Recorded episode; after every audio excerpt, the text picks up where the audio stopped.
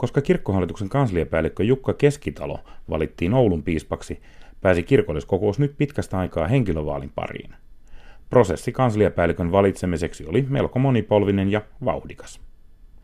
Virka avattiin heti piispanvaalin ratkettua ja 13 hakijan joukosta kutsuttiin kuusi haastatteluihin, heistä neljä psykologisiin testeihin. Kirkkohallituksen täysistunto antoi lausunnon ja sen mukaan kirkkohallituksen toiminnallisen osaston johtaja Pekka Huokuna olisi pätevin. Kuopion Männistön seurakunnan kirkkoherra Aulikki Mäkinen puolestaan katsottiin toiseksi pätevimmäksi. Kirkolliskokouksen valitsijamiehistö keikautti järjestyksen kuitenkin päinvastaiseksi. Se esittikin Mäkistä, mutta lopulta kirkolliskokous puolestaan päätyi suljettujen ovien takana käytyjen keskustelujen jälkeen lippuäänestyksessä Pekka Huokunan kannalle. Kirkon korkein virkamies oli valittu. Keskusteluissa kansliapäällikön tärkeimmiksi valintakriteereiksi nousivat kyky ajaa kirkkohallitus uuteen kuosiin sekä kirkon yhteiskuntasuhteet. Näistä Anna Patronen kysyikin tulevalta kansliapäälliköltä heti tuoreeltaan. Meidän täytyy vähän miettiä, että miten tästä mennään eteenpäin ja itse asiassa tätä miettimistä on jo tehty työryhmässä, jossa itsekin olen saanut olla mukana. Tuntuu aika haastavalta, mutta aika hienolta, että voidaan lähteä, voidaan lähteä miettimään tulevaisuutta ja myös rakentamaan tulevaisuutta.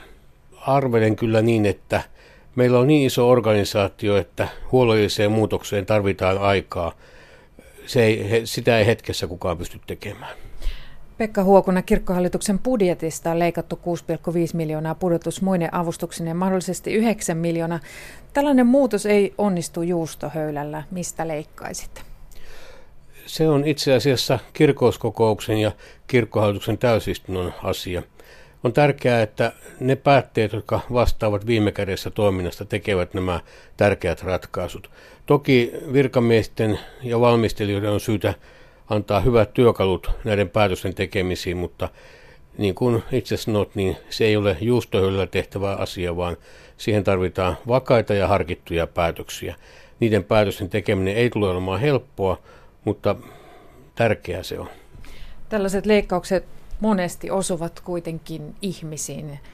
Miten hyvin katsot johtajana pystyväsi kannattelemaan ihmisten negatiivisia tunteita, kuten surua, pettymistä, vihaa? On tärkeää ymmärtää, että muutos, vaikka se olisi muutos parempaan suuntaan, voi, niin kuin itse sanoitkin, olla kivuliasta.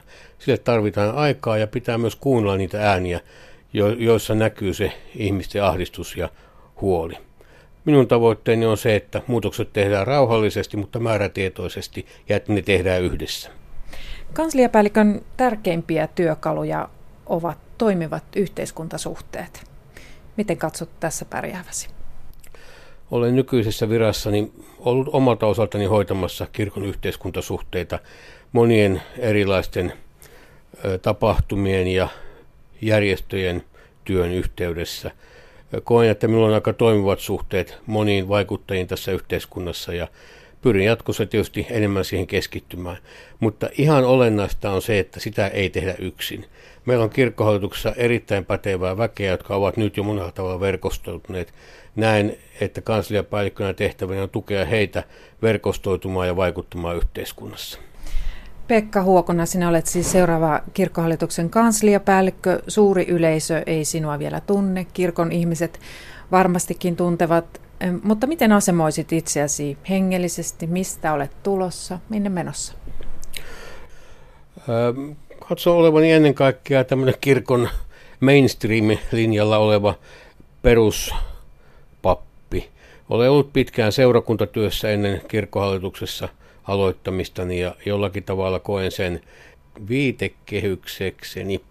Pekka Huokona, edeltäjäsi Jukka Keskitalo lähti Oulun piispaksi. Onko sinulla haaveita piispaurasta? Ei.